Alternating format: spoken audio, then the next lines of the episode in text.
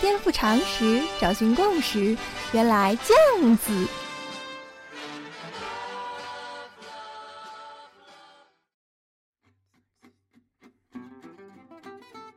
颠覆常识，找寻共识，欢迎收听《电脑脱口秀》。原来这样子啊！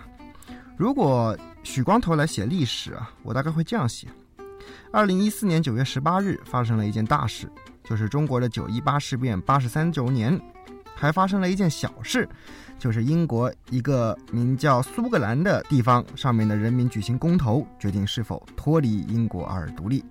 唉，曾经的大不列颠啊，殖民地遍布全球的日不落帝国，连我们伟大祖国的香港也曾经是他领土的一部分的大英帝国，如今却连区区苏格兰也岌岌可危了。这件小事，在我们中国人的眼里看来，未免也太奇葩了吧？其实，关于英格兰和苏格兰，还有威尔士、爱尔兰，还有比如英国附近的一些小岛，比如说马恩岛等等这些地方之间的关系，许光头从小就没有弄清楚过。比如世界杯的时候，我们从来也没有见过英国国家队，不是苏格兰就是英格兰。但是奥运会的时候，好像又有英国队。读书的时候，我问老师怎么回事儿，老师也讲不清楚。还比如说爱尔兰问题吧，二十世纪中叶人家就独立了。但是，一九八一年，爱尔兰还在前赴后继地搞绝食运动，跟英国抗争。爱尔兰之外，又有个北爱尔兰。所有这些林林总总的现象，都让我们这群在大一统国家观中成长起来的人一头雾水啊！按照稳定压倒一切的角度来看，英国这个国家简直就没法要了。许光头最近看了不少文章，分析苏格兰为什么要公投独立。有一些人从经济的角度入手，说苏格兰人民长期受到南部英格兰的剥削。大家翻翻地图看就知道了呀。英国的经济、政治、文化中心几乎全部都在英格兰，那些伟大的城市、大学也去几乎全部都在南部。更有人把苏格兰人对英格兰人的憎恨追溯到了撒切尔夫人的头上，因为大家都知道，苏格兰的主要经济支柱是工业啊，有北海油田嘛，所以苏格兰就多工人阶级。撒切尔夫人当年搞的那套自由主义经济，其中一项举措就是大力削减工人阶级的福利。撒切尔夫人可真不愧对她那个外号“铁娘子”啊，对工人运动的镇压，那可绝对不心慈手软。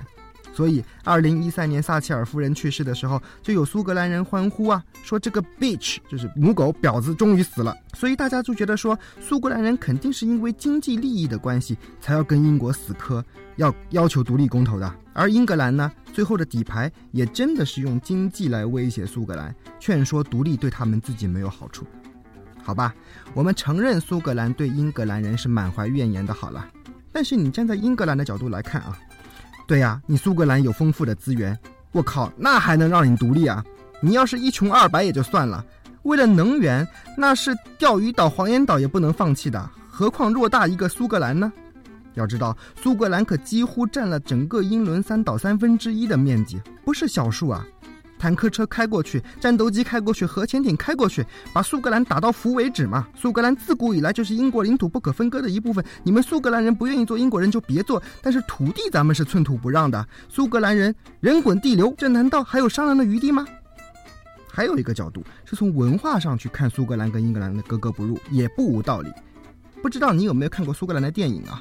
如果看过，就知道苏格兰口音真的是难懂啊，感觉他们说的都不是英语。苏格兰人不仅有自己的口音，更有自己的文化。好比说，我们脑海中浮现出来的一些英国符号，格子裙呐、风笛啊、whisky 啊等等，其实都是苏格兰的。但你说文化问题难道就不能解决吗？口音不同，咱们推普嘛。文化符号的问题，咱们求同存异。五十六个民族，五十六朵花，怎么就没有办法解决了呢？实际上，英国不是没有推行过类似的尝试啊。比如说改口音这件事好了，当年英国各地也都开展过所谓的标准英语的运动。什么是标准英语？就是 BBC 腔，啊，和某一些国家一样，在所有的学校都贴上标语。比如说在威尔士，贴 Welsh Not，或者简单粗暴的贴两个大写的英文字母 WN，一派不容分说、不容置疑、不容推辞的强硬姿态。但是实际的效果呢，还不是一样？人家该说什么口音就说什么口音。那你又会觉得英国这个国家真是日薄西山了呀，真是窝囊了，真是硬不起来了。无论是在经济上还是文化上都不行了。你看英国那个首相怎么就整天那么温和，整天嬉皮笑脸的呢？如果换作是俄罗斯的普京大帝，怎么可能让你苏格兰这么大的一块领土分裂出去啊？英国的那个国女王也是的啊。这么重要的时候，怎么也不出来说几句狠话重话？你看那部英国电影《国王的演讲》，好歹那个时候的英国国王还能起到振奋民心的作用啊！但是你现在的英国女王真的是一点用都没有了。然后你可能会把整个的罪责加到这个老牌的民主国家的制度上。民主有什么好的呀？民主就是老百姓瞎胡闹嘛！领土这种问题怎么可以交给老百姓自己去决定呢？如果你确实是像以上这种逻辑去思考苏格兰的独立公投问题，那么只能说你还没有理解英国的逻辑。今天要介绍的这本书，说起来徐光头也真是斗胆了，是一本多么经典的著作《美洲三书》，不是三叔二大爷那个三叔啊，是三本书的三叔，因为他收录了三篇知名的重要文章。《美洲三书》的作者名叫爱德蒙·伯克。是位后来被奉为英国保守主义开山鼻祖的大师级人物。先说两句伯克这个人，喜欢看美剧的朋友可能对这个名字并不陌生，因为在《Lost》里面，女主角 Juliet Burke 的前夫名字就叫做 Edmund Burke，和伯克同名啊。伯克的一生都在18世纪度过，对英国来说，那是一个不太平的世纪。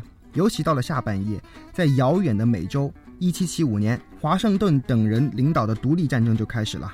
没过几年，1789年，与英国仅一海峡之隔的大帝国法国又爆发了大革命。这些改变人类的巨大事件都发生在伯克身处的年代，而且都与他发生密切的联系。伯克年轻的时候是个文学天才，以善于辩论著称。后来弃文从政，做的官其实并不大，只是下议院的议员，差不多是现在政协委员的位置。但是他的思想却在英国有巨大的影响。前面所说的那个撒切尔夫人，包括英国伟大的首相丘吉尔，都对伯克崇拜的要命啊！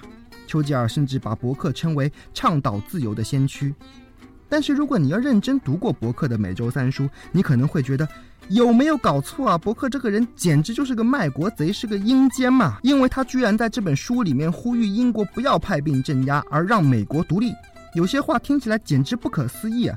要是在中国，大概早就被爱国青年用唾沫星子给淹死了。比如伯克说：“我舍去它，也就是美洲，是作为身体的一支，目的是为了保住全身。假如有必要，我还愿意多舍，舍什么都行，只要能避免一场无益的、无希望的反伦常的内内战。”我靠，这还是人话吗？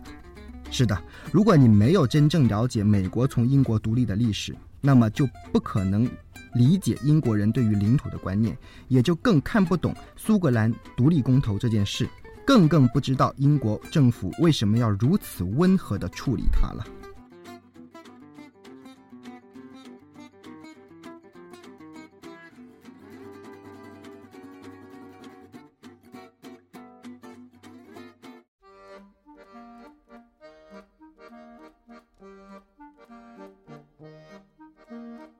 许光头的小叔叔《每周三书》，英国爱德蒙·伯克著，妙哲译，北京商务印书馆，二零零三年三月第一版，全书三百一十八页。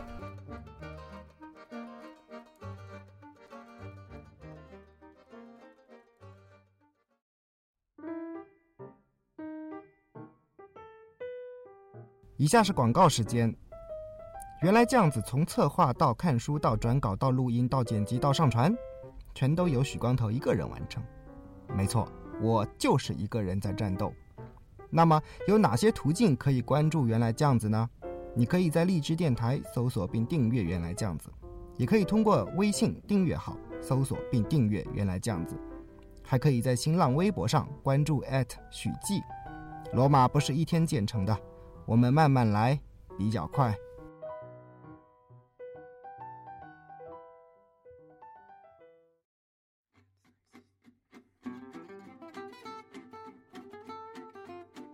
小孩没娘说来话长啊！美洲作为英国的殖民地，想从英国独立，那基本上也是起源于一个偶然事件。本来呢，美洲跟英国相安无事的，最重要的原因是英国不从美洲税收税，你们美洲人自己过好自己的，别给我闹事儿就行了。但是历史总是充满意外啊，谁也不知道哪个小动作就会演变成蝴蝶效应。一七五六年到一七六三年，英国参与了著名的七年战争。有人认为七年战争是真正意义上的第一次世界大战，因为整个欧洲以及美洲的大部分地区都卷了进去。英国在战争中打赢了，并且成为战争中最大的赢家。但是战争需要高昂的开支啊，谁来为英国的战争经费买单呢？英国国会这时候也不知道吃了什么脏东西啊，就做了一个现在看起来太过愚蠢的决定，让美洲人来出这笔钱吧。在这个时候，伯克发表了他的第一篇演讲，《论课税于美洲》。伯克的观点简单而鲜明啊，不要让美洲来为英国买单呐，这样做等于是逼美洲人造反，相当于是引火自焚。为什么呢？这里就要说到英国人的一个最基本的税收观念，叫做无代表不纳税，就是说。我纳税是因为议会里有我选出来的代表，可以替我说话，为我谋福利。如果没有这样的代表，政府无权从我的口袋里掏钱。而在当时的英国国会，美洲人是没有代表的，所以美洲人完全没有向英国纳税的义务。在中央和地方的关系中，往往总是重复这样一种逻辑：刚开始常常是因为利益而发生矛盾，挑起争端。但是在利益问题没有得到妥善解决的时候，很快就会上升到原则之争。好比说，刚开始只是因为税收的问题，但你中央霸王硬上弓，地方就会觉得你不尊重我嘛，我的自由权受到了你的侵犯，那种屈辱感一下子就起来了。等问题从利益之争上升到原则之争，那就非常被动了。更为糟糕的是，在面对美洲民众的不满的时候，英国方面绝不示弱。你美洲搞小动作对抗中央是不是？那我中央就在经济上制裁你啊！你敢反抗是不是？那我就跟其他殖民地做生意，孤立你美洲。于是，1773年，愤怒的美洲人制造了众所周知的波士顿清查事件。伯克说的话，真的也就是在英国，换做别的国家，比如朝鲜，早就把你拉出去犬绝了。他说：“野猪被逼急了，会掉头冲向猎人。假如你要的主权与他们的自由不相容，他们会何去何从呢？他们会把你的主权甩在你的脸上。劝人受奴役是必不能成功的。一切都如伯克所预言的那样。十八世纪六十年代，英国开始向美洲征税；到了七十年代，美洲就爆发了独立战争。这个时候，英国的民众就火了呀！喂，你一个殖民地！”那也是英国白人的后代，好不好？在本土的民众看来，英国和美洲的关系就好像母亲和孩子的关系啊。这种比喻我们中国人都懂的。那你孩子怎么敢跟母亲叫板呢？所以英国前去镇压美洲叛乱，全国都拍手叫好啊。而此时的伯克竟然敢发表第二篇著名的演讲，论与美洲和解。在全国人都不理解伯克的情况下，他就敢站出来说：“美洲想怎样就让他怎样算了，反正还没有独立，战争还没有打完，咱们就先坐下来谈一谈，说不定还有挽回的余地。”那英国老百姓能答应吗？关系到民族尊严的事情，就算是把美洲打烂了，也要收回这片土地啊，不可以让他得逞的嘛。伯克这时候的论证非常简单，首先，他不相信武力能够解决问题。他说，一个地方如果需要镇压来征服。那么就只能一直一直镇压下去，实际上这个地方根本不可能管制。其次，伯克认为，你怎么就能保证打赢呢？万一打输了，那英国不是陷入更加被动的地位吗？到时候你连谈判的资本都没有了呀。再次，也是伯克最有利的一个观点，他认为，英国要收复美洲是为了利益，那英国需要的是美好的美洲，战争会损害它。到时候，即便收复了，在这样一场斗争中，它贬值了、衰落了、荒芜了、枯萎了。你把美洲拿回来，要花比原来多得多的钱去建设它，拿回来干什么呢？在伯克看来，美洲这块土地上住的都是跟英国同文同种的人，政治上的矛盾是一时的，但是英美之间那种血脉上的联系，那种精神上的互通有无，是永远也割不断的。他自信，即便美洲独立了。只要英美保持良好的关系，美洲依然会成为英国的同盟。到时候，英国只会在国际上多一个与自己并肩作战的朋友。站在今天的角度来看，你不得不佩服伯克的高瞻远瞩啊！但是当时的人怎么能听得懂伯克的话呢？整个英国洋溢着一派把美洲打个稀巴烂的论调。伯克警告说，英国这样做只会让美洲倒向英国的敌人，比如法国和西班牙。但此时的国家早已被民意绑架，你不打美洲都不行了。如果你是伯克，一而再的努力都没有成功，可别忘了，你现在等于是全民公敌啊！在这种时候，你还会继续努力吗？我见过这样的人呐，为了一个目标，努力了几次都不成功，最后就放弃了。不仅放弃了，而且彻底否定了自己的目标，站到了目标的对立面上去。但是伯克没有。一七七七年。战争打了两年，伯克再次给司法长官写信，重申他那卖国的观点，认为应该让美洲彻底独立，美洲的任何要求英国都应该答应，以换取英美大和解。在伯克看来，美洲独立已无可挽回，而且出于对自己选民的责负责，伯克在信中强调，希望司法长官以恰当的方式公开这封信的内容。伯克坚信不疑地说道：“向美洲开战有违英国的自由精神。这场战争令英国蒙羞，输掉的不仅仅是美洲而已。”一七八二年，五十三岁的伯克终于看到了他的预言成真。这年十一月三十日，英美两国签署了《巴黎和约》草案。次年九月三日，美国成为美洲首个独立国家。美国的独立是英国在领土问题上吃过的最大的一次亏。从此以后。英国学乖了，再也没有在类似的问题上犯错。而伯克关于领土问题的理论也深深地影响了英国人。后来，他的思想被发扬光大，成为保守主义。那么，最后我们或许还要问一个问题：为什么英国人会接受伯克这套领土观呢？许光头觉得，归根到底还是因为英国是一个海洋国家、商业国家。商业国家占有领土，目的不是为了领土本身，而是为了打通商道。所以你看到英国，其实在全世界的殖民地都谈不上太过分的镇压和霸凌当地土著的，这和法国、意大利等国的殖民地都不一样。而在保证商道畅通的基础上，损失一点领土又有什么关系呢？相反，还帮英国省了一笔维稳经费呢。这与农业文明的人思考问题完全不同啊！在农业国家，多一块土地就多一份收获，所以领土问题是寸土不让的。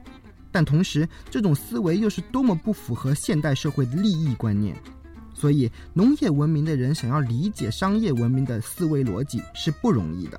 但换个角度，或许你就能够理解为什么英国可以允许苏格兰搞独立公投了。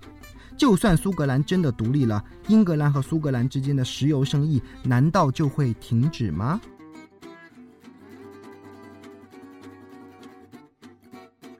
别走开，还有歌听哦。